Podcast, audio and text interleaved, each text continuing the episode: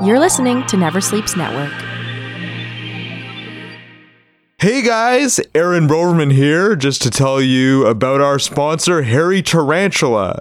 Hairy Tarantula is our original sponsor. They're the OG sponsor. They were here in the very beginning when we were just a fledgling comic book show done out of some guy's bedroom. But they have some amazing product for you. Just go down to their store at 3456 Yonge Street and you can get your role playing games. You can get your comic books, of course. You can get your tabletop games. They have everything. We got Pokemon cards. We've got Star Wars miniatures. They just have everything that you could possibly want. Plus, Leon, their owner, is an amazing dude. He uh, he's very honest and uh, he'll get you everything you need. And uh, they have an amazing new space there at 3456 Yonge Street. So you got to go down. You got to check out their merchandise. Sometimes they have weekly live role playing games, some Magic the Gathering stuff. They're doing championships all the time. You've probably probably seen a lot of their stuff on our social media because we try to promote them any way we can. Because without them, we wouldn't be able to put this podcast together for you. So please, if you're local to Toronto, and even if you're not, look them up at www.hairyt.com and uh, check them out at 3456 Yonge Street and tell them Aaron sent you.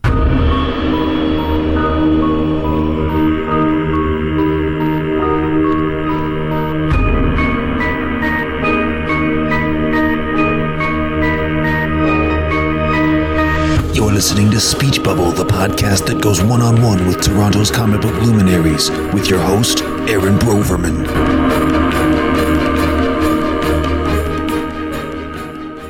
Hey, fan people, welcome to another episode of Speech Bubble. I am your host, Aaron Broverman. We're on Never Sleeps Network at neversleepsnetwork.com. Follow us on social media, any social media platform at Speech Bubble Pod.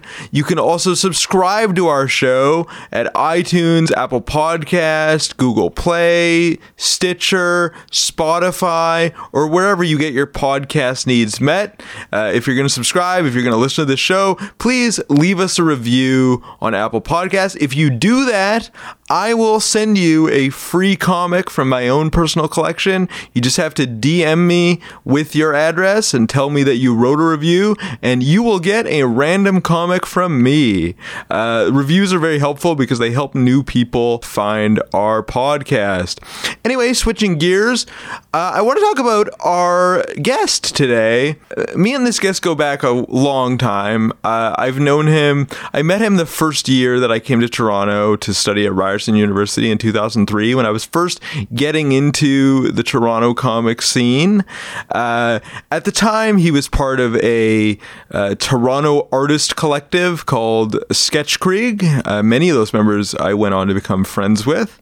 Uh, he has worked on a graphic novel called Quarter Life Crisis, which is all about, it's self published, it's all about how there's like this apocalypse and only those who are, you know, 25 sort of survive and they band together and sort of take over certain neighborhoods, and there's all these different factions of uh, different neighborhoods of 25 year olds, you know, fighting for resources in a post apocalyptic Toronto.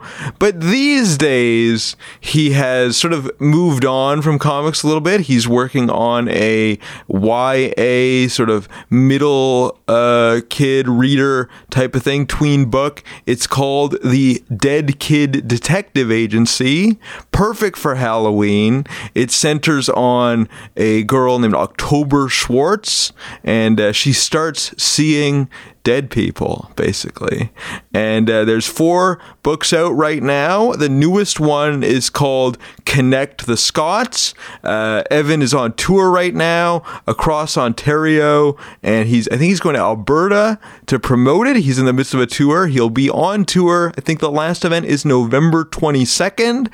So this book, The Dead Kid Detective Agency, it's published by ECW Press.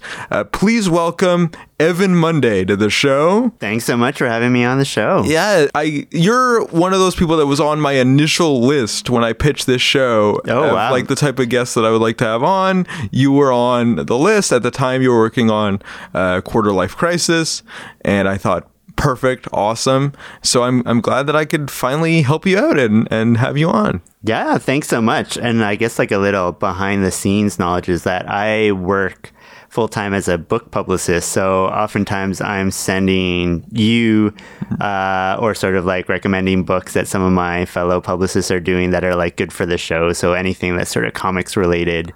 Uh, so it's kind of fun to be here as a guest rather than someone who's like trying to sell you on on other books and other authors. Yeah, I mean, Yeah. your publisher has really helped us out with like our guest booking because you know you guys have arranged some really high profile people, especially around uh, TCAF time. So thanks for that. That's that's pretty awesome. Um, but let's start at the beginning, Evan, because you know I, I I've known you for a long time, but there's parts of your life that I don't know at all. So where where did you grow up? What uh, where did how did you start your childhood? Yeah, so I mean, I'm my dark secret is that I'm an American. Okay. So I'm a dual citizen now, but yes, I grew up mostly in the New Jersey area. So I grew up in New Jersey. I guess in go, moving into high school is when I I moved to the suburbs of Toronto. So around that time, my dad got transferred in his job there where he used where he used to work. They had a New York office and Toronto office. The New York office closed down, and my family moved to the suburbs of Toronto. So I went to high school in Oakville, and both uh, I have a brother, so the two of us kind of have stayed up in Canada ever since. And my parents have since returned, not to New Jersey, but they returned to the states. That's awesome. Wow. Cool. So where do they live in the States now? So they live in North Carolina. Uh, they don't live anywhere near the the path of Hurricane uh, Florence or, or any any hurricanes. Really, they're pretty far inland. But Cool. yeah, they've been in North Carolina for I guess about twelve years now. Nice. What's it like being a dual citizen? Do you like it? Uh, it's a magical experience, uh, especially around tax time when I get to file two different tax returns. uh, so, I mean, I do uh, hold on to that citizenship because I do like voting in presidential elections in the States. Uh, I feel like I have some very, very small. uh, element of power in uh, deciding who, who becomes president in the U.S. But at other times, it's just sort of annoyance, like filing two tax returns. I'm still on the uh, when you turn 18 as a male. Uh, I don't know if this is still the case, but I had to sign on to the draft lottery in case they ever decide to institute the military draft again. Whoa. Yeah, so I think I'm like too old to be called into active service if that ever happens. But if for a while it was it was a weird thing. Yeah, that is weird. Crazy. Yeah. So I want to get into like what were you what were you reading as a kid? Like what were your influences I know that you were into comics, but like what were some of your early childhood influences? Yeah, I mean, I was like a huge comics fan growing up and definitely more a Marvel kid. Uh, my mom was like a big enabler. So this was back when you could get comic books at the supermarket. So whenever she went to the supermarket, she would get a comic for myself and one for my brother. Uh, and I was like huge into X Men at the time. This was kind of like for me what I think of as like the golden years of X Men. It was, um, you know, kind of the late 80s. So there was like Marc Silvestri doing like Chris Claremont, Marc Silvestri kind of run of Uncanny X Men. And then I was still reading the classic X Men, which was kind of like earlier. And at the time, I didn't even realize that classic X Men were reprints. I thought they were just these like kind of simultaneous stories for a long time. Um, but those are kind of big influences. A lot of X Men stuff. I was really into like Captain America in the late 80s, early 90s, uh, into I don't know, Spider Man as well. So I was really into a lot of Marvel stuff. New Warriors was like totally my jam. I love Speedball. Uh, so were, I you, really. were you upset when they were like responsible? yeah, for like, I mean, I Civil felt like very betrayed when they were like, "Oh, let's blame all this stuff on Speedball and the New Warriors." But uh, I was like, "Really? Um, they haven't been doing anything for years, and then this." Uh, so, but I was really into that that kind of stuff. And then in terms of books, I was really into like spooky stuff. Like I really like. There's a guy named John Bellairs who wrote a lot of spooky books. They actually are making a movie out of one of his more famous books, "A House with a Clock in Its Walls." That's Oh yeah, with uh, Jack, Jack, Black. Black. Yeah, so that all that uh, that's out this October. Um, so I really liked his books and also like those scary stories to tell in the dark books. I love those. They really freaked me out. So Did you go to the Guillermo del Toro exhibit and see all the scary stories? I did. I was so impressed. Original yeah, art? original art from Scary Stories to Tell in the Dark. And actually, the sad part is now if you those books are still in print, but the newer version of the books have way less scary artwork. like because the artwork was the really terrifying part of those books, and now they have like I forget who does it now, but it's like so toned down. Uh, I'd hate to be the artist who's like following up. On Yeah, this, right? Like lauded artist, and you're like, oh damn, right? Yeah, but I really love that. That was like some of my favorite stuff. Is all the stuff that he from his collection that he was just really into. That's cool. That's awesome. Um, so like, in terms of like you know growing up and and your childhood and that sort of thing, um, when did you decide that you wanted to? be part of you know the comic scene i remember when i met you you were like tabling at like fan expo and like paradise the old paradise show that used to be around when did you go from being like a fan to wanting to kind of do it Uh, that's a good question. I mean, I've always wanted to do it, and I think as a kid, my brother and I were always making our own comics. Like, pretty much as soon as we started reading comics, we were making our own comics, and we started off making our own like you know, bootleg X Men comics that we would really just show to each other. And then we started making like our own characters, like that eventually, like kind of evol- evolved into us making comics with totally, ori- well, not, maybe not totally original characters, but somewhat original characters. Um, so I've always kind of done comics. And when I was in university, I was doing comics as well. And I think it was actually uh, a mutual friend of ours, uh, Tyrone McCarthy. So meeting him and, and Alana, his then girlfriend, now wife, Right. at one of the sort of first Toronto conventions I went to. At that point, I was, I think I had it in my mind like I would have a portfolio and show it to people, and someone would hire me, obviously. And that didn't happen. But just meeting some of the people in Artist Alley, and I know especially Tyrone was like a huge influence influencer. He's just like, oh, he's like, what do you? Like, I just started making this stuff, and you know, you save up enough money to print it and then sell it at these shows, and you just like buy a table. I was like, oh, you can do that? Like to me, that was I didn't understand at that point. And he's like, yeah, it's like just save up money and like sell your stuff, and like your stuff, like people will be interested in it. So I really was encouraged by both both him and Alana were selling their own stuff like shortly, like at least a few years before I started doing that. So um, that really got me into it. So I had a table, and then eventually I met up. You know, started befriending people who I saw at Artist Alley, so I got along with. So that included Tyrone and Alana, as well as a lot of the other people that ended up forming that group, Sketchkrieg. Yeah, I mean, let me tell you who was in Sketchkrieg, just for people who uh, want to know. And th- this is just a bunch of artists who wanted to like table together and like you know save money on table costs and that sort of thing. And you guys were friends and stuff. Yeah. but it was basically like it was it was Jason Loo from the Pitiful Human Lizard. It was Zen Rankin. And it was uh, Brian Hong who was in it, and then Alana and Tyrone and you, and then who else? Am I missing anyone? There's uh, Jillian Newland. Jillian Newland, Uh, who's who's now the wife of uh, Brian Hong, right? Yeah, and very, very, very briefly, um, Arthur De La Cruz was in the group. Oh, cool. Yeah, he wasn't super committed to it. I don't think. Right, right, right, right. like he was uh, there for a couple things, and he's like, "Oh, he's like, oh, they're inviting me as a guest," and we're like, "Okay." and sometimes I think you had like guests who would table with you. Like, Yeah, for didn't sure. Willow Dawson table with you guys a couple? Yeah, like every once in a while, like we started off really just wanting to save money on table costs, and we're like, oh, wouldn't it be great if we could just get like a whole row of artists out that's just us? So we would like add people on uh, here and there. We also really like the idea of sort of encouraging each other to, because it's hard when you're doing it part time and kind of outside of your job. Whenever you can find time to to to work on comics, so we really thought it would like keep us making stuff if we were meeting regularly like oh what have you been working on let me see you know just having someone check in on your work and making sure that you were producing new art or producing new comics and you were doing comic jams as Sketchkrieg. yeah right? like that kind of became a big project we did this kind of thing where we would someone would draw one panel and then pass it to the next person. We just keep adding to it uh, until we had this like ridiculous insane story that made no sense um, but that was kind of a fun project too because it was like oh every three days i got to make sure i've got a panel that's like fully colored and fully inked and sent to someone else nice, nice.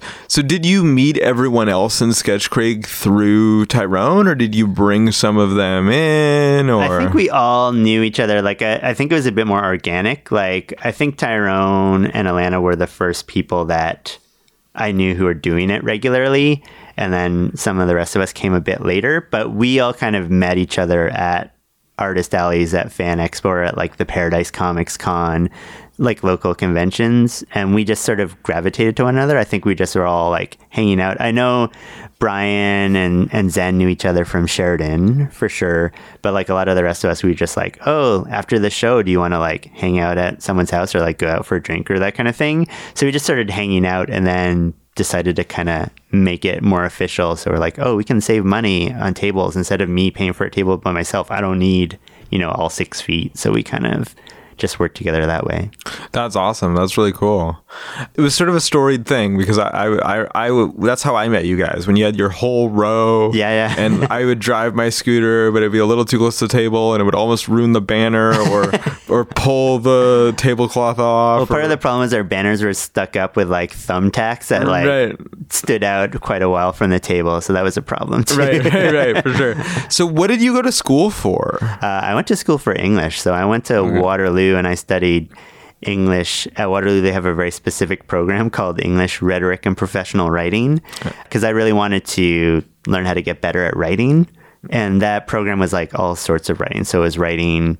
Creative writing, but it was also writing for, say, journal journalism, writing for technical manuals, writing for speeches. Like they tried to essentially it was trying to make it more professional like instead of going to english and just studying literature you did some of that but you also did a lot of studying like how to write a effective speech That kind of helps, right? Because everybody needs an effective communicator, right? for So- sure yeah it was a huge help and like i feel like i still covered a lot of you know the bases the kind of canon of of english literature as well but there was also a lot of more kind of making your your own language more effective Cool. So, what was the first comic that you sort of published under the Sketch Krieg uh, banner? I think when we started doing Sketchkrieg, the thing I was working on then was this um, comic book series called The Amazing Challengers of Unknown Mystery. I remember that. that was a comic book that I made with uh, a ridiculous title. And my idea was to make. I was living in Waterloo, I think, when it started. I was doing shows in Toronto, but I was still living in Waterloo because that's where I went to university. And it was about Waterloo's greatest superhero team. And the joke was like they were their only superhero team and they all had very low. I mean, some of them had pretty effective superpowers, but they all kind of dressed in plain clothes. And some of their powers were not all that effective. Like, I think one of my favorite characters was this guy who could raise the dead, which kind of ties to my books now. But he could raise the dead. But what he was doing with that power was raising the dead so he could write really um, powerful memoirs uh, or like biographies of historical figures. So, like, if he wanted to write a biography of Wilfrid Laurier, he would literally like raise him from the from his grave and then interview him and like ask him what he thought about various things and just write a book based on that. That's amazing. I'd love to do that. right? That would make my podcast so much more successful. I would Think lo- of all the dead comic creators who all right. If you had the power to raise one comic creator from the dead. No, so let's say three. Which three comic creators would you raise Okay, to w- interview? Will Eisner. All right, well- because Will Eisner was somebody that I almost met. So Oh, yeah. So well, I call it almost met. Yeah. I there was a Paradise show in I think 2005 Mm-hmm. and it was in the summer. And at that point I was still going to university in Toronto. So in the summer you have to go back to where you came from. And I came from Vancouver so I had to go back home. Oh, no, so. I couldn't I couldn't I had nowhere to live in Toronto to stay in the in the summer. So I had to go back to Vancouver. But Will Eisner was coming and I'm like oh I so want to like meet Will Yeah, yeah. Eisner and I didn't get to because I had to go back to Vancouver and then like a few months later he died, died, yeah. a few months later and I'm like oh and from then on I was always like if you get an opportunity Haunted to meet by that, yeah, yeah. and if you ever get an opportunity to meet your heroes you should take that opportunity because Yeah. you never know when they're gonna be gone right Yeah, yeah. So Will Eisner would Nice definitely be someone because I want to, I would want to redeem that meeting that Yeah. almost happened. Uh, I'd want to uh, Harvey Pekar probably because I was really into like American Splendor Mm-hmm. and stuff and sort of the daily comics, and he he reminds me a lot uh, like my dad got a kick out of him, Yeah, yeah. and like totally got his sort of curb your enthusiasm esque Yeah. sensibility. So I think like hanging out with him with my dad, I think my dad wouldn't stop laughing if RBQ, Yeah. Car came around, came around because it's just the how much of a character he is. Yeah. And then third, it would probably have to be Jack Kirby. Yeah, yeah. Because if I had that opportunity and I didn't raise Jack Kirby, Yeah. people would be like, "What? what were you thinking?" Yeah. thinking?" So it would have to be Jack Kirby, and I would have to interview Jack Kirby Yeah. for sure. A daunting task. I'm sure. Yeah. totally, totally, totally. But yeah, good question. That's an awesome question. So you like turn the tables. Sorry, I didn't mean to do that. No, it was, it was all good. It was all good. So you're working on the Amazing Challenges of Unknown Mystery. Where did you get your drawing talent from? Uh, I mean, uh, that's nice of you to call it drawing talent, but uh, I think it was just like practice. Like I always wanted to make comics, and it was really like through middle school, through high school, I was always just practicing and just drawing comics over and over again. The trick I always tell people that like horrifies teachers is, I think when I was in like maybe 14 or 15, I decided I was like, I really need to learn how to draw better. So what I did was picked like eight comic artists that I really liked at the time, and I'm like, I'm just gonna copy their work. I'm just gonna copy pages and pages of their work. Uh, and so I did that. I picked like eight people I was really into at the time, copied pages and pages of their work, and then two months later, I picked another eight artists I really liked, and then copied pages and pages of their work. So I know you're supposed to draw from life and like eventually got into that. But before I did that, I was copying a lot of artists, but not copying one artist. I feel like where people fall into a trap is they find one artist they really like and really kind of ape their style. But I was just aping so many different people's styles. What I was trying to do was try to learn how different people solve drawing problems. So it's like, oh, this is how Mike Allred draws a car, but then this is how Jim Lee draws a car, and then this is how I forget who else. You know, like this is how Erik Larsen draws a car. So I was trying to figure out all these different ways people drew like things that I was having trouble with.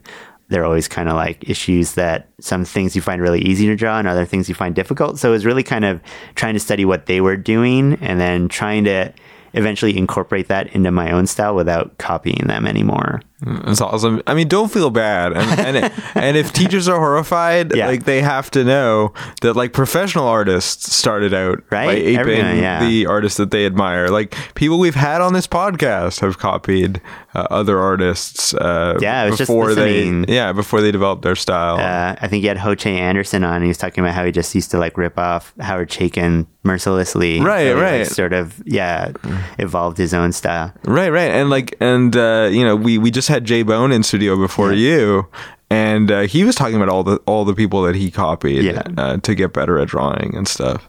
So, but the key is finding your own style after that. Don't Yeah, yeah. continue to copy people when you're professionally working. So, for sure, and and I noticed that like that's sort of carried over uh, into your into your book that you're doing now.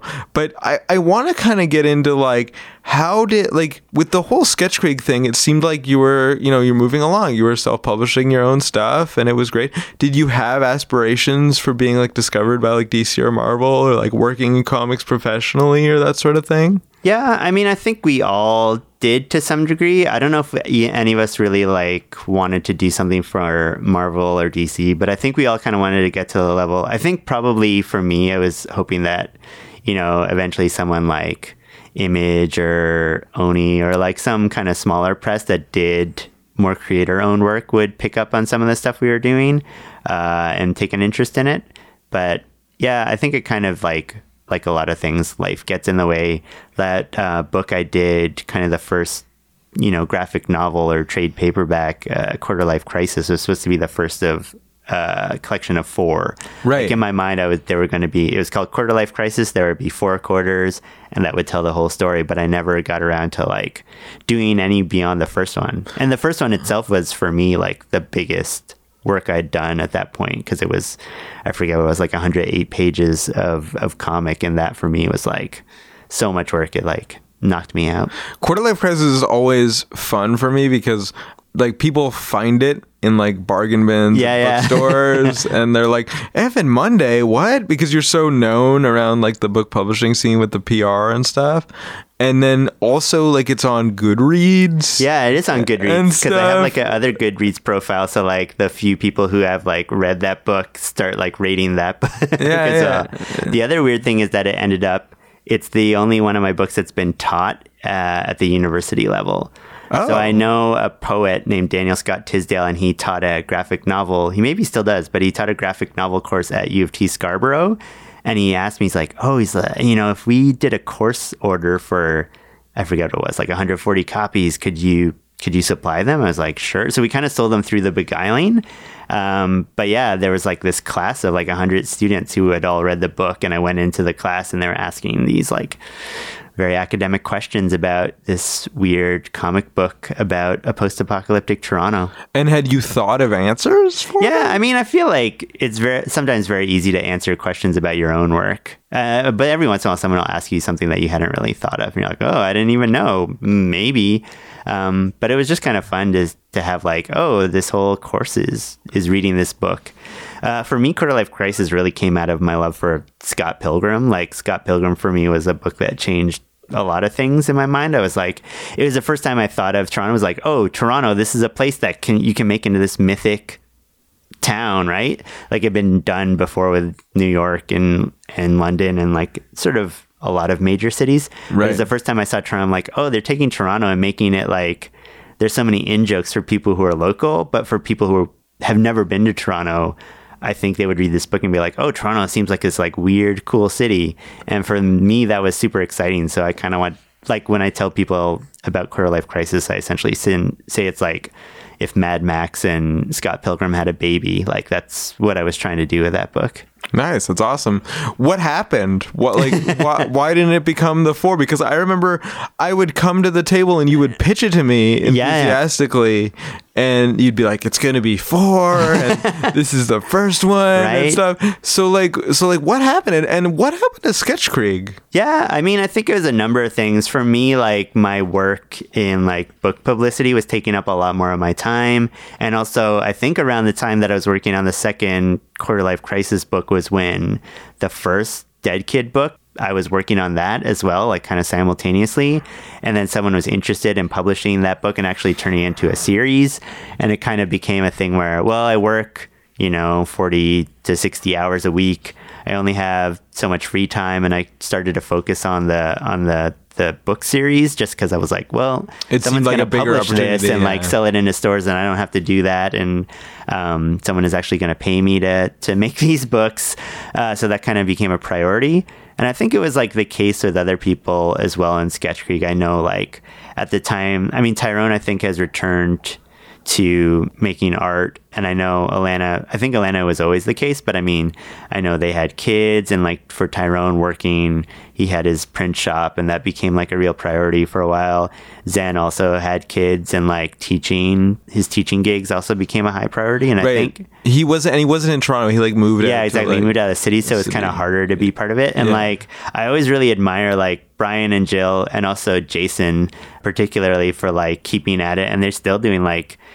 Brian and Jill left their jobs and they make a living doing cons, like selling their work at cons. And like Lou has like he put out so many issues of Pitiful Human Lizard, and I love that book. And I'm just like, oh, this is what I wanted to do, and I just didn't have the like, I don't know, work ethic, work ethic uh, to to keep at it. Yeah, I mean, uh, Jason, like for those who don't know, and and for those who didn't go back and listen to our episode, Yeah. I mean, he worked at the li- he works at the library, Yeah. and then he comes home and he does like a twenty four page comic like at night, Yeah. when he's not working at the library.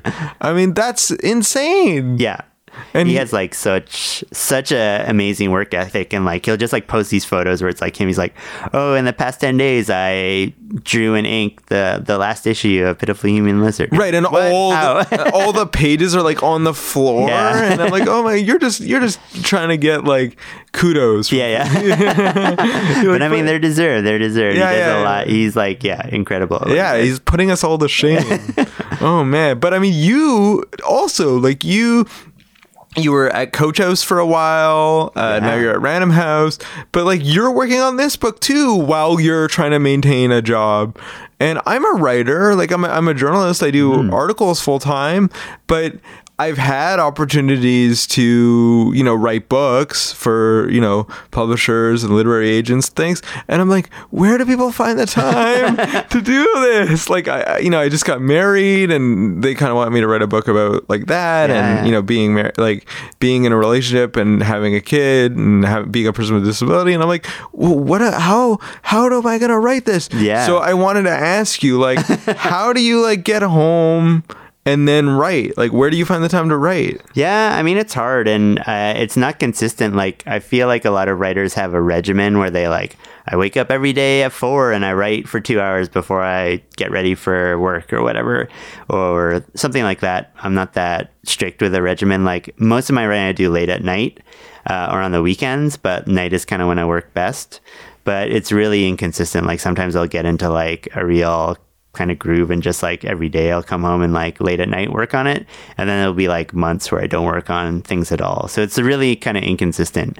Um, but yeah I think it's just uh, at a certain point I evolved the ability to stay up really late with like not a huge detriment the next day at work. So that's been a real help. Cool. like if you can stay up till like 4 a.m and then the next day like go into roll into work at 8.30 and still be like kind of lucid uh, that's a huge help That's awesome. uh, I, I think I can evolve that ability. yeah do it for sure. Like I, I stay up late anyway, working on articles and Right. stuff, and you know, going to jujitsu at four thirty in the morning. So I should be able to do this if I put my mind to it. it's good advice. I have faith in you. Um, in terms of the Dead Kid Detective Agency, tell us about that because I mean, you haven't completely abandoned your illustrative talent. I mean, and you do illustrate uh, the cover, and also uh, inside there's like illustrations to let people know some of the stuff that you're talking about. There's a nice in the first book. There's a nice likeness of H.P. Lovecraft. That's true, yeah. Congratulations. so uh, tell us about that. How did the Dead Kid Detective Agency come into being? Yeah, so I mean, the Dead Kid Detective Agency was kind of just grew out of my interest in books for young people, and particularly my interest in like morbid, spooky stuff. It's funny, as a kid, I really like spooky books, but movies really scared me. But then as I got older, like, I love horror movies, I watch a ton of them. So I've always been interested in kind of macabre stuff. Uh, and so this kind of grew out of this. I just wanted to write a mystery series that was all about ghosts. So the concept is October Schwartz is this girl. She's kind of a goth kid who moves to a new town and her house backs onto a local cemetery.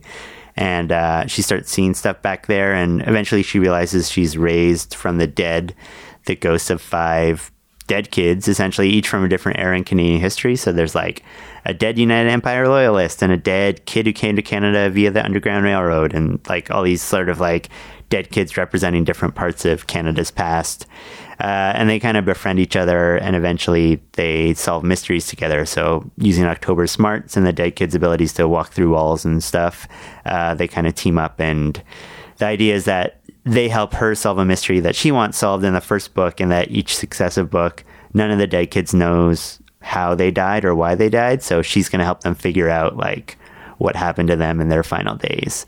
But yeah, the concept kind of came, I don't know, it was kind of a, a concept that I thought up and I didn't want to make it a comic. Uh, I kind of wanted to make it more a book, like uh, a book for kids. But Why? I also wanted to have it spot illustrations. I always tell people it's like if Nancy Drew were goth and her all her friends were dead.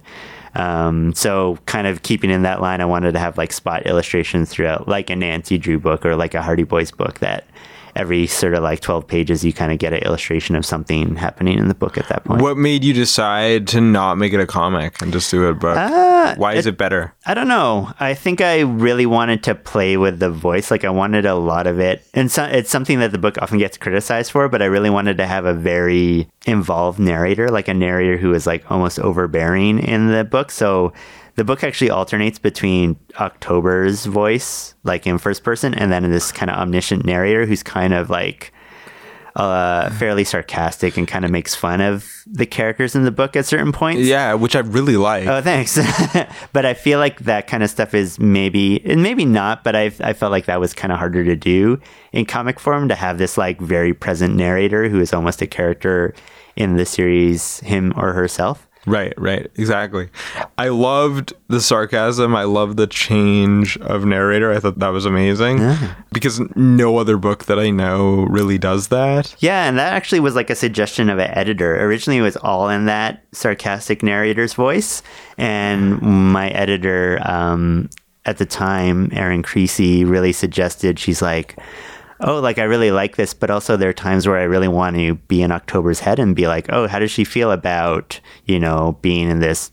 peril at this certain point or how does she feel about her dad like her dad uh, she has a single dad and her dad struggles with clinical depression and it's like you know uh, it's one thing to have it you know seen from the outside but can we get into october's head and how she feels about like you know having to like watch over her dad on days when he's like really struggling with it Right, right. That's awesome. Um, for the book, like, how did you how did you get it published? Did you just send a proposal to different publishers, or Yeah, it's kind of like that. I always tell people like uh, my publishing journey was mainly based on spite. So at the time I was working, this is before I even started at Coach House, and I was working for a group called the Literary Press Group, and they do the sales and marketing for like a lot of smaller presses in Canada. And I was working there, and every like season, you just get catalogs full of authors and their books and their smiling author photos. And I would just see their faces, and I would be like, oh, like I, I mean, I can write a better book than that, can I? And I was just like, out of spite, I was like, I, I'll- do this. I can, I can do this. And I think I arrogantly thought at that point, working in publishing, I knew enough people in publishing. I was like, I know enough people that I can send it to people and they'll put it like on editors' desks, right? Like I kind of did it without an agent, uh, and just assuming that you know I know somebody at this publisher, I know somebody at this publisher. If I send it to them, hopefully they can send it on to the right people. Um, but it turns out that most people were not interested in this book. Like a lot of people read the book and said like oh thanks but not interested or thanks or like it's kind of too similar to something we did last season there was one publisher who was really interested in it but wanted to take out all the canadian references um, like make it like just sort of generic north american so that they could sell it into the us easier i guess Right. um, and I wasn't really interested in doing that. There were cases where people were interested, and I'd rewrite it and resend it, and then they were like no longer interested in the book. So at the point at, when it got published, I felt like I kind of exhausted almost all the publishers in Canada. Uh, and ECW was a press that I'd done illustration work bef- for before, like I'd illustrated other authors' books. Like I'd illustrated one author's book and illustrated a book that was like a guide to Canadian universities. Um, and they had they didn't publish YA or middle grade books at that point, but then they got in touch with me and they're like, "Hey, we heard you did a book for did a YA book," and I was like, "Yeah, but you guys don't do that kind of stuff." And they're like, "Oh, we're gonna start." So I was one of the first books in their kind of young readers program, and they've since done a lot more, but uh, I was one of the first ones. So that's kind of how that came about. When I sent it to them, they were really interested in the. that's awesome that it's somebody that you weren't initially going to even send it Yeah, to. exactly. and that they reached out to you. It's always these weird things that happen. Yeah, it was like a total accident. Like uh, just because I had done illustration work for them, they were like, "Oh, we hear you're working on something else," and they're like, "Oh, we're gonna start doing kids books." And it turned out to be like worked out really well for both of us because the first two books were up for uh, award in Ontario that was like turned out like selling a fair number of the first two books. And it means like they're in libraries all around uh, Canada, which is great both for me, but also for them because that meant like, oh, they got a book on this, you know, award shortlist. That means they're kind of getting known now as as a publisher of kids books. That's awesome. I, I really like that. I wanted to ask you, like with the spot illustrations, and I, and I, I don't know how it works. I always yeah. wanted to know how something like putting spot illustrations in your writing when you're writing a novel works because it's like. I'm like, okay, you're writing the book, you're on your word processor. Yeah. Do you suddenly like stop, print it out, and draw a thing, and then continue to write? Or and I'm like, that's not what happens. so how do they know like where to put the spot illustration and when you're drawing it? How do you indicate that this illustration is going in a particular place in the book and that sort of thing? Like, how does the graphical elements of the book integrate with the text of the book? Yeah, that's funny. Uh, it's yeah, not like that at all. Although, so like before I started writing any of the books, I drew a lot of character sketches of the main characters, so I knew like what they looked like, and so that I could describe them when I was writing the book. But then usually I just go through and totally do the text. And it isn't until pretty late in the process that I do the illustration. So like the book has already gone for you through a few edits by the time I do the illustrations. And then I'll just sit down and figure, like, read the book again and be like, oh, this would be good to illustrate. Oh, it'd be fun to illustrate this. And I usually try to make sure that every chapter has at least a few illustrations.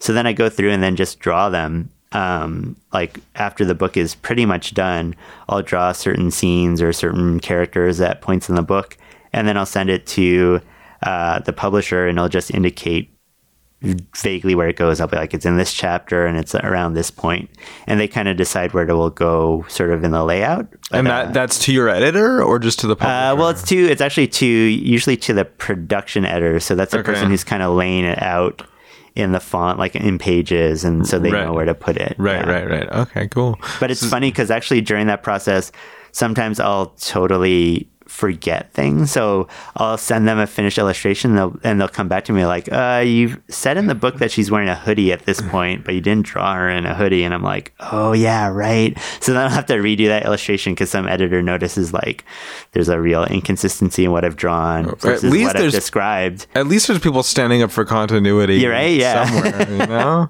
That's awesome because I don't think many authors who write novels uh, even interact with the production editor. Like it sounds like for most authors, like how their book looks is really beyond their control. And Yeah. you have this opportunity to like really take control of it and like really know what's going on from a production standpoint. Yeah, it totally like depends on the size of the publisher and oftentimes the size of the author, right? Like if you're like a fairly new author and with a bigger publisher, a lot of times you won't have any control over the cover or anything of how it looks.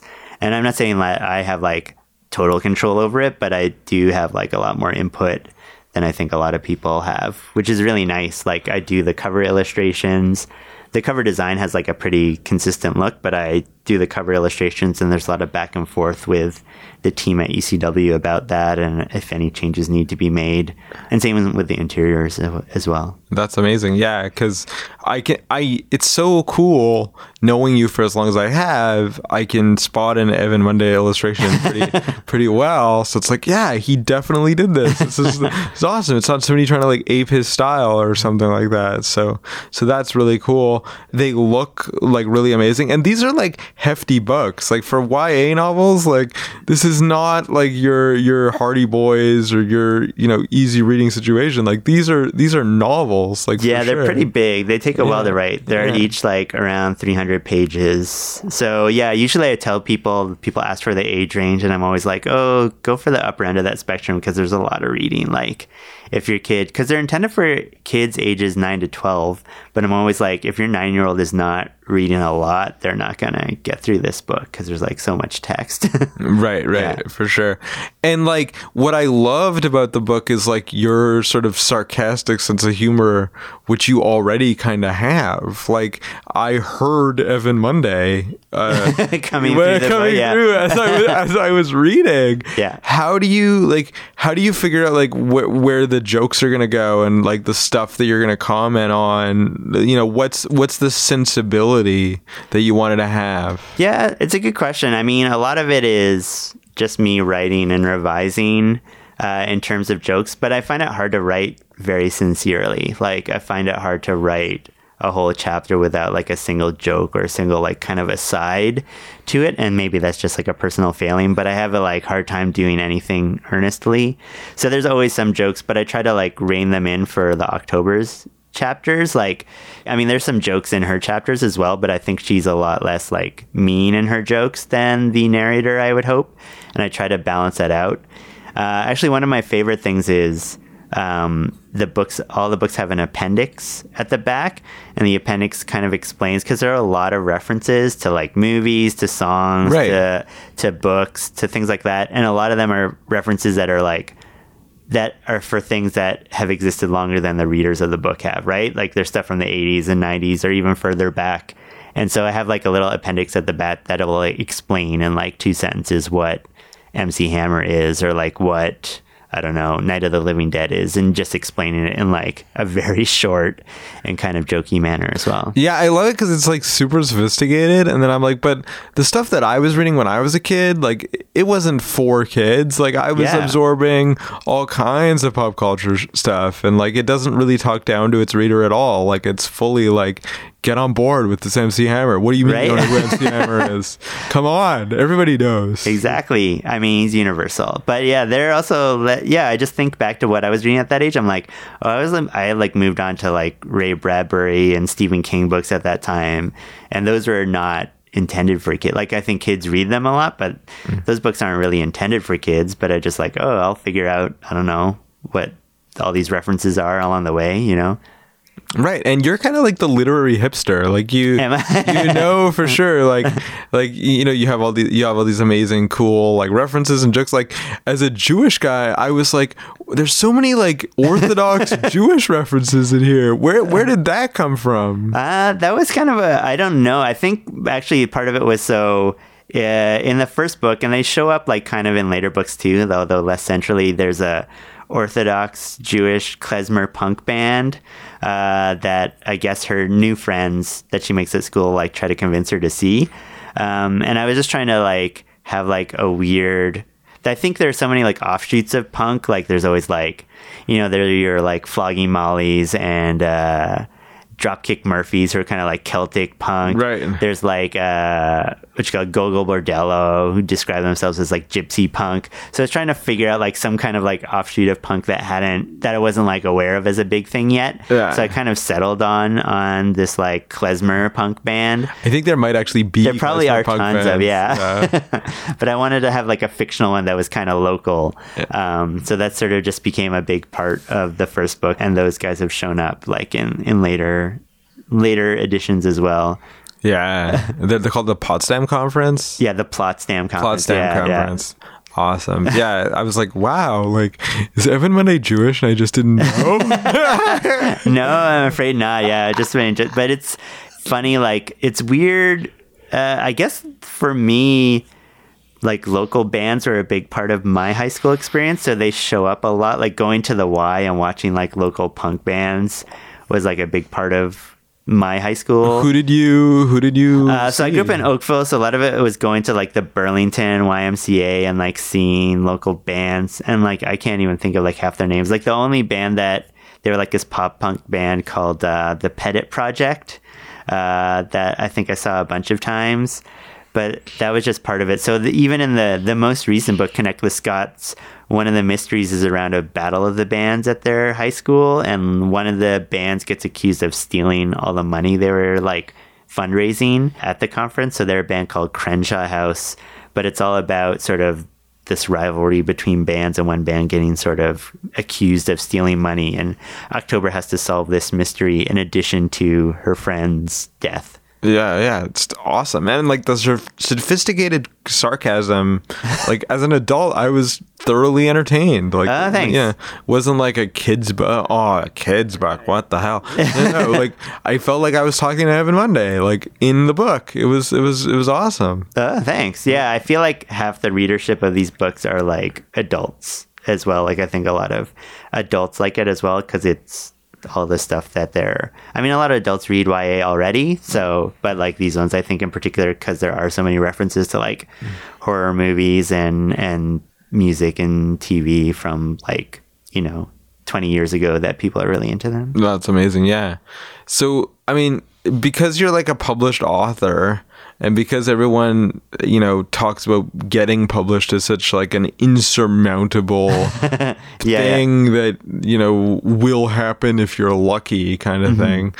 What do you think it is about your stuff that, you know, was interesting for places like ECW? I, I don't know. I mean, I think it is difficult to get published, and it is really like a, a process where you just get rejected a lot, and at times it seems like it's impossible. Um, I don't know what it was about this book series. I think there are like a number of things hopefully going for it. Like one is that they're mysteries, and I think mysteries are, uh, if they're done any any degree of well, and I don't think these are like amazing mysteries, but hopefully they they work somewhat. Um, I think that's of interest. I think the Canadian history angle is like something that makes it a bit different. There are not a lot of kids' books that deal with Canadian history in a way that's not earnest. Like I feel like there are a lot of books that deal with Canadian history, but a lot of times it's treated as if they're like vegetables, or it's like, oh, you gotta, you should read these because it's important that you learn about the Right. War of 1812. It's important that you learn about this. Um, and I think that the goal of the book was trying to make stuff where it was like you hopefully learn a, a little bit about history, but that it was that wasn't the point. The point was that hopefully it was a funny and like weird uh, mystery, but you also maybe learned a little bit about you know the War of 1812 while you were reading it, but mostly you were there for like the jokes and like characters who's you know ripping off their rotting arms and like that kind of stuff. Right. You said earlier that you were like into horror and that sort of Yeah. stuff. What kind of stuff were you did you dig? I mean, as a kid, I was mo- mainly into books. Like, I really liked uh, Stephen King. I really liked the scarier Ray Bradbury stuff. I really liked like ones for kids too. So, like John Bellairs. There were those like Bunnicula books when I was much younger, Oh, like the one about the vampire rabbit and like the dog and cat trying to convince its owners that this is like a dangerous rabbit. Yeah. so I really like that stuff. But horror movies really scared me as a kid. But I always liked kind of like horror light stuff. So I was really into like scary stories to tell in the dark and like that kind of stuff. Yeah, which is like, oh, I guess that's scary, but not really. yeah. Were you also into Canadian history as well? Uh, not so much. I mean, could but it was like a thing where I was really into history, and when I moved to Canada, I there's like a totally different relationship with history than there is in the U.S. Like I feel like the U.S. Um, for better or worse, really has done a great job of selling itself on its own myths. Right? Like Right. everyone is like really sold on this concept of like U.S. history and like the like firsts and left conflicts and all that kind of stuff. In Canada, it's almost like history is like, oh yeah, we have history, I guess. Like it's almost like embarrassing to talk about Canadian history for some people, Right. Uh, but there's no reason it should be. Like I feel like it's just as interesting as any country's history, and it just there hasn't been this like project of like retelling these myths um, with all its like you know problems and conflicts. So I felt like part of the project was I wanted to learn more about Canadian history and reading these books, or not reading and writing these books. Part of it was learning more about Canadian history and learning about kind of the exciting parts of it. Cool. In writing these books, what are some of the like most crazy things that you learned that spring to Oh. mind? Yeah, I mean, there's a lot. I mean, the most recent book, Connect the Scots, is all about the Underground Railroad. And I think a lot of people know about that Canada was the end point or like the terminus for the Underground Railroad in a lot of places.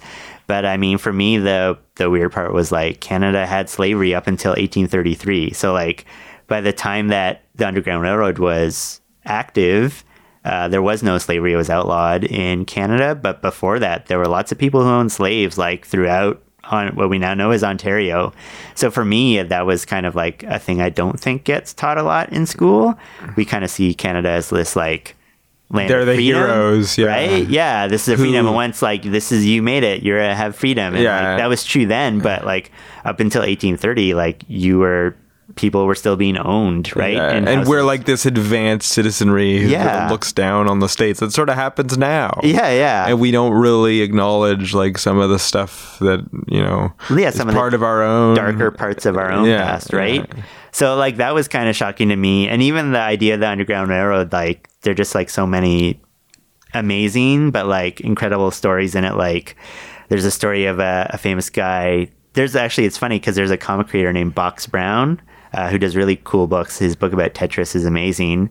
Um, but there was a guy, Henry Brown, who got the nickname Box because he shipped himself to freedom. Like he shipped himself in a box to Philadelphia to like get out of slavery, Wow. which is amazing. Or there was another guy who's actually a character in the book um, who was an ornithologist, but he was also part of the Underground Railroad, and he used his like credentials as an ornithologist uh, to help people escape to freedom. So what he would do is like he would go down to a plantation in the south, and he's like, "I'm here to see the exotic southern birds," and he'd like get all this time to spend because he was also like a wealthy white man. no one to think anything about him like going off and wandering in the fields by himself. But then he would arrange with slaves to help. Like he's like, all right, meet at this point at this time and help a number of people escape uh, just through his like connections as a as a bird watcher essentially. That's awesome. That's so cool. And they kind of have like it's perfect for Halloween, and it's Inktober right now. It is Inktober, yeah. I mean, uh, did, did have you ever participated in Inktober? So no, I haven't ever participated in Inktober. The one thing that I came closest to it was like a project I did all through last year. Um, I was like, I wanted a daily drawing project, so I actually drew a Canadian from history every single day. Oh yeah, yeah. so I did 365 Canadians. So the whole project was to draw a Canadian of note every single day. Because it was Canada 150. Yeah, yeah. So I was drawing like a different Canadian every day. So I did technically draw and ink something every day in October, but it was just sort of a coincidence that uh, it was not different from like the rest of the year, really. And this was this was like an awesome project, you guys. Oh, thanks. Th- This 365 Canadians. I mean, they're not like the Canadians that you would expect, right? Yeah, Like, yeah. Who are some of the people that you that oh you man, drew? they're like all over. So like it was like historical figures, um, you know, people like some people we know. So people like uh, Tecumseh or uh, even like uh, you know Banting, people like that. But also like celebrities. So we like drew John Candy, got Sandra O in there, but also like f- people who I think most people would, would have never heard of, but have like these super fascinating stories. Uh, like there's this military uh, officer, uh, Masumi Mitsui, who is a Japanese Canadian. He was like one of the most decorated soldiers in World War One. Uh, like a essentially a war hero in World War One, and then World War Two came around, and he he and his family were interned because Japan was the enemy, and all the Japanese Canadians on the West Coast were forced into internment camps. And he spent like the rest of his life fighting the Canadian government to get an apology.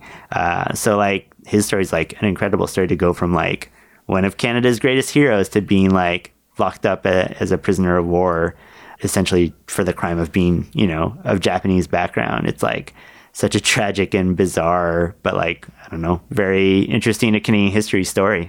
Did anyone that you drew find out about it? And find out about it. There were a few, like, because there are definitely people who are alive and people who really like them. So, um, who are that? Like Nalo Hopkinson, who's a great science fiction Right. author. She's she's actually working on House of Whispers right now in the Sandman universe for DC Comics. yeah, so I drew her, and she like saw it online and like got in touch with me and and seemed to really like it. Uh, so she was one. I also drew uh, Dwight Drummond, who's a uh, anchor for. Uh, Oh, what is he? He's at CBC now, I think. yeah. CBC's Toronto News. Um, but yeah, he saw his and he really liked it. So there are a few people, like kind of people who are obviously contemporary. Some people who are like, oh, that was, you know, that was my mom. And they're like, thanks for drawing her, that kind of stuff. So yeah, there's some kind of cool connections made through that. That's awesome. Like kind of tweets or Facebook or Yeah, you get- mainly tweets. So I started off, it was entirely like a Twitter project. Yeah. And then I eventually kind of went over to Instagram, but I was formatting the pictures for Twitter, so they didn't quite fit that well on Instagram. But yeah, it was primarily like a Twitter project. Cool. That's awesome. And like House of Whispers by Nalo Hopkinson. Yeah. It's a comic that I'm reading right now. It like there's like it's all about like Haitian mythology uh, integrated into the Sandman universe, the dreaming and stuff. It's pretty cool. Really, really liked it. Yeah, like she was another author was like one of the first people who I saw writing about Toronto Right. in like a way I was like, oh, like Toronto's like can be used as a basis of like a science fiction or a fantasy novel. It was really cool. Yeah. I think she's in LA though now. Yeah, she is. But yeah, a lot of her like early books, like Brown Girl in the Ring, is like a great book, and it has this like kind of Haitian science fiction Toronto universe. That's awesome. That's so cool. Uh, yeah. So I mean, it's it's amazing that you're that you're going on tour with this stuff. Uh, you're on tour right now. Yeah. What are some of your experiences so far, and like where are you going? Explain this tour to people. Yeah, so I mean, I'm going on tour. Uh, the tour is kind of like a, a mishmash of a bunch of different things. So some of them are like very intimate, like workshops. So I I try to do a lot of programs where I'm like working with youth through the Toronto Library mainly. So like I'll go in and do like a mystery writing workshop or a comic making workshop, and those will be like kind of really small groups of like you know. 10 people at most, maybe a bit more, where we're just sort of working on making comics or making books. And then there'll be bigger things like I'm going to Calgary for their um, Writers Festival, WordFest, and doing a number of things. So, like talking on panels or doing presentations, uh, either for school groups or for like public groups where people you know buy tickets and go to those things. So I'm doing a yeah a number of stuff, everything from uh, events like that. I'm going to the Ottawa Writers Festival, which is kind of similar to the Calgary one, where it'll be like more public events, and then I'm taking part in kind of like uh, weird fun things. So uh, on October 31st, on Halloween night at the Toronto Reference Library, they're doing a live reading of Mary Shelley's Frankenstein. So they're going to read the entire book like a number of authors are contributing. You each sign up to read a certain section, and over the course of the night, they're going to read all of Frankenstein on Halloween night. So I'm taking part in that as well. That's awesome. I would go to that. Yeah.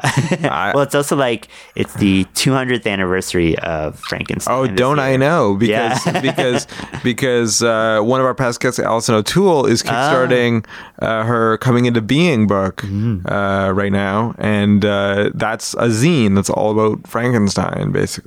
Yeah, yeah. So that's pretty awesome too. Like, and she's really into Frankenstein too. So it's it's perfect. That's Yeah. the best. Actually, one of the this is like a total tangent, but you were talking about the Guillermo del Toro exhibit earlier, and one of the most amazing things to me was the original art he had from the Bernie Wrightson Frankenstein comic. Oh, wasn't that amazing? It was so amazing to see that work. Like that work is incredible.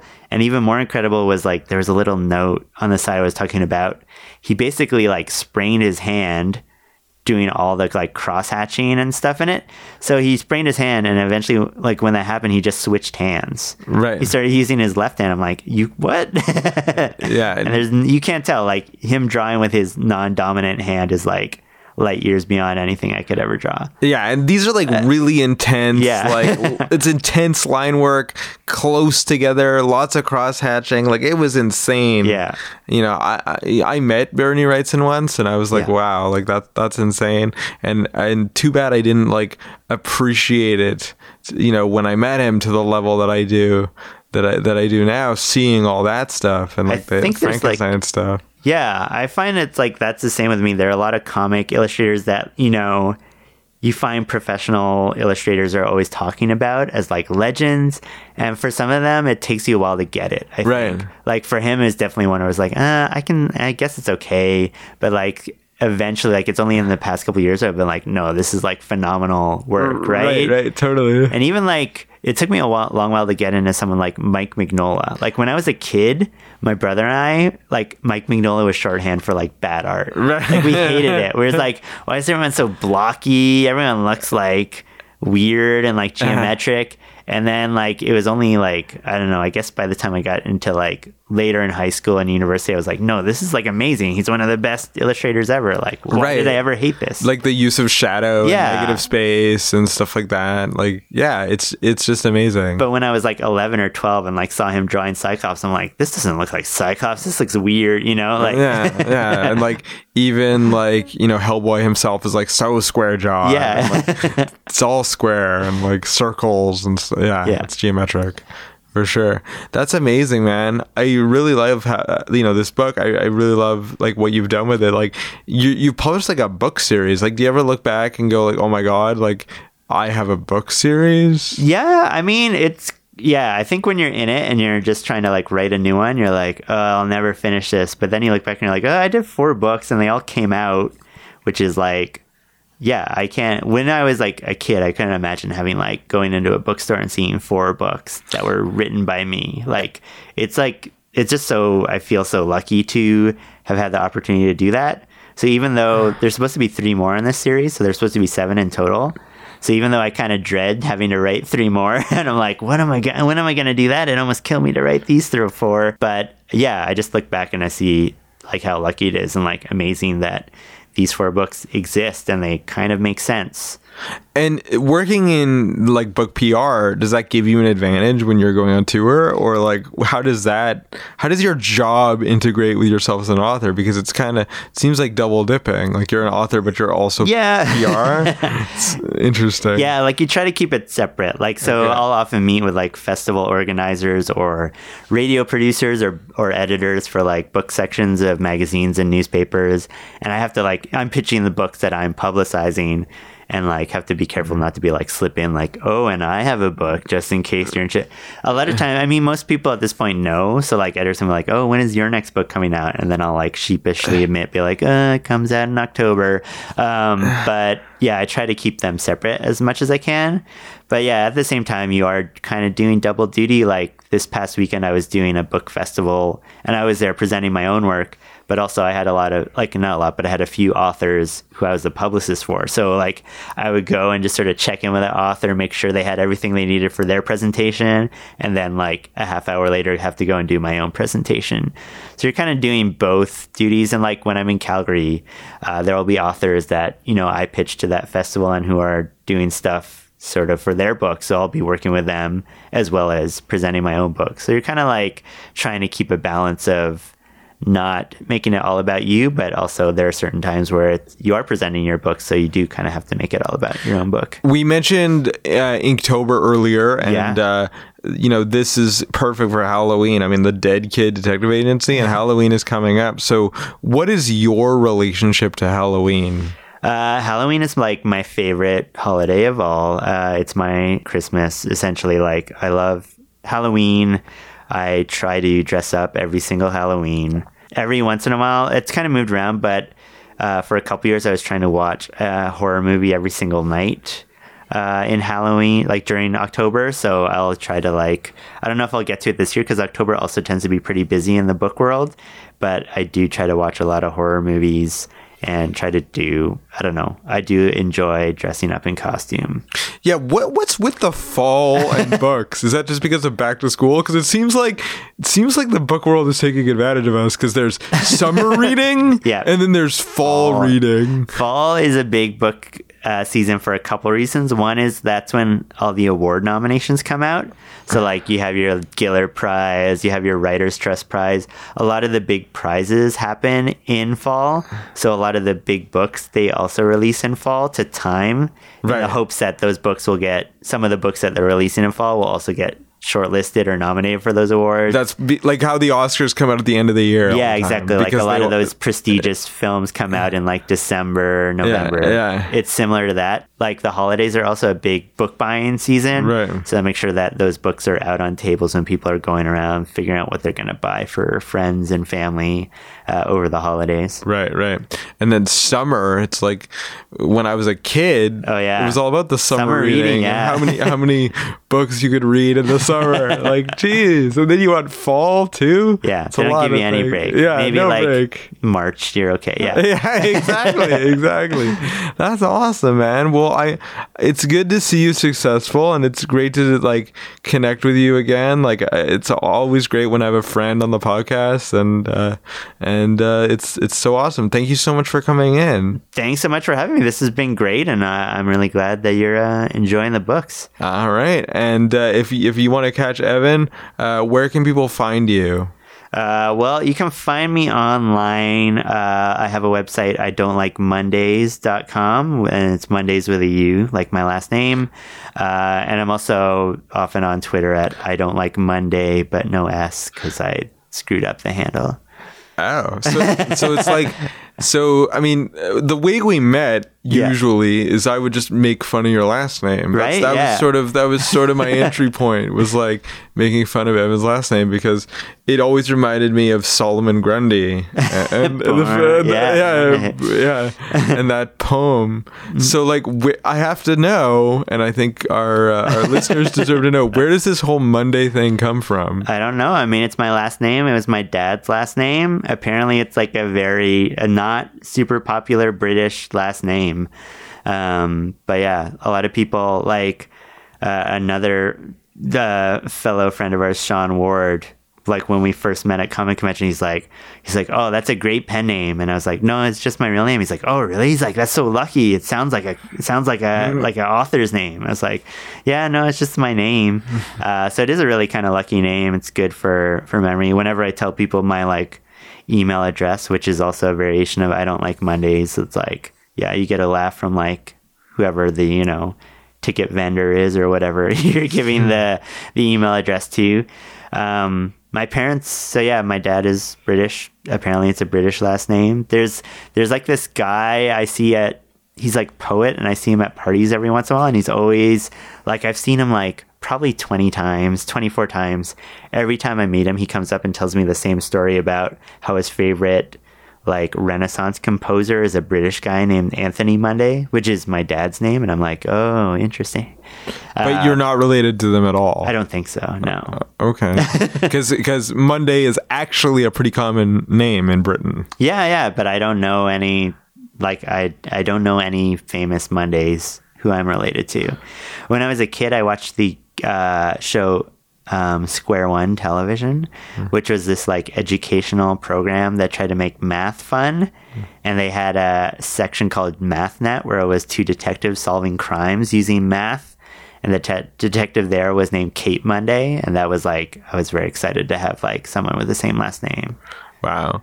So so what's your relationship to the day of the week, Monday? I mean, is it kind of awkward? I guess so. It's one that everyone hates usually, um, but I don't know. It's fine. It's fine. Does any like whenever Monday happens, do the people in the office like make fun of you in relation to their hatred of Monday? I mean, not usually, but usually it's just like a joke. They're like, "Oh, hey, Mondays, no offense," or you know, or they'll say, if they'll see me like, "Oh, I have a Monday, but it's Tuesday now," or like that, some kind of variation of that. right. This this is stuff, Yeah, that, yeah. stuff that I used to do. Exactly. Yeah.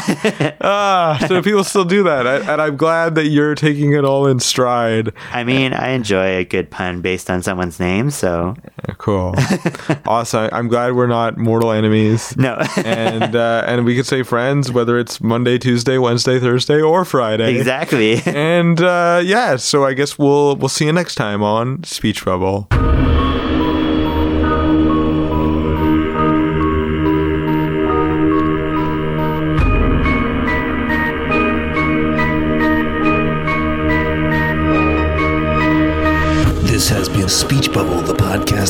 One on one with Toronto's comic book luminaries. See you next time.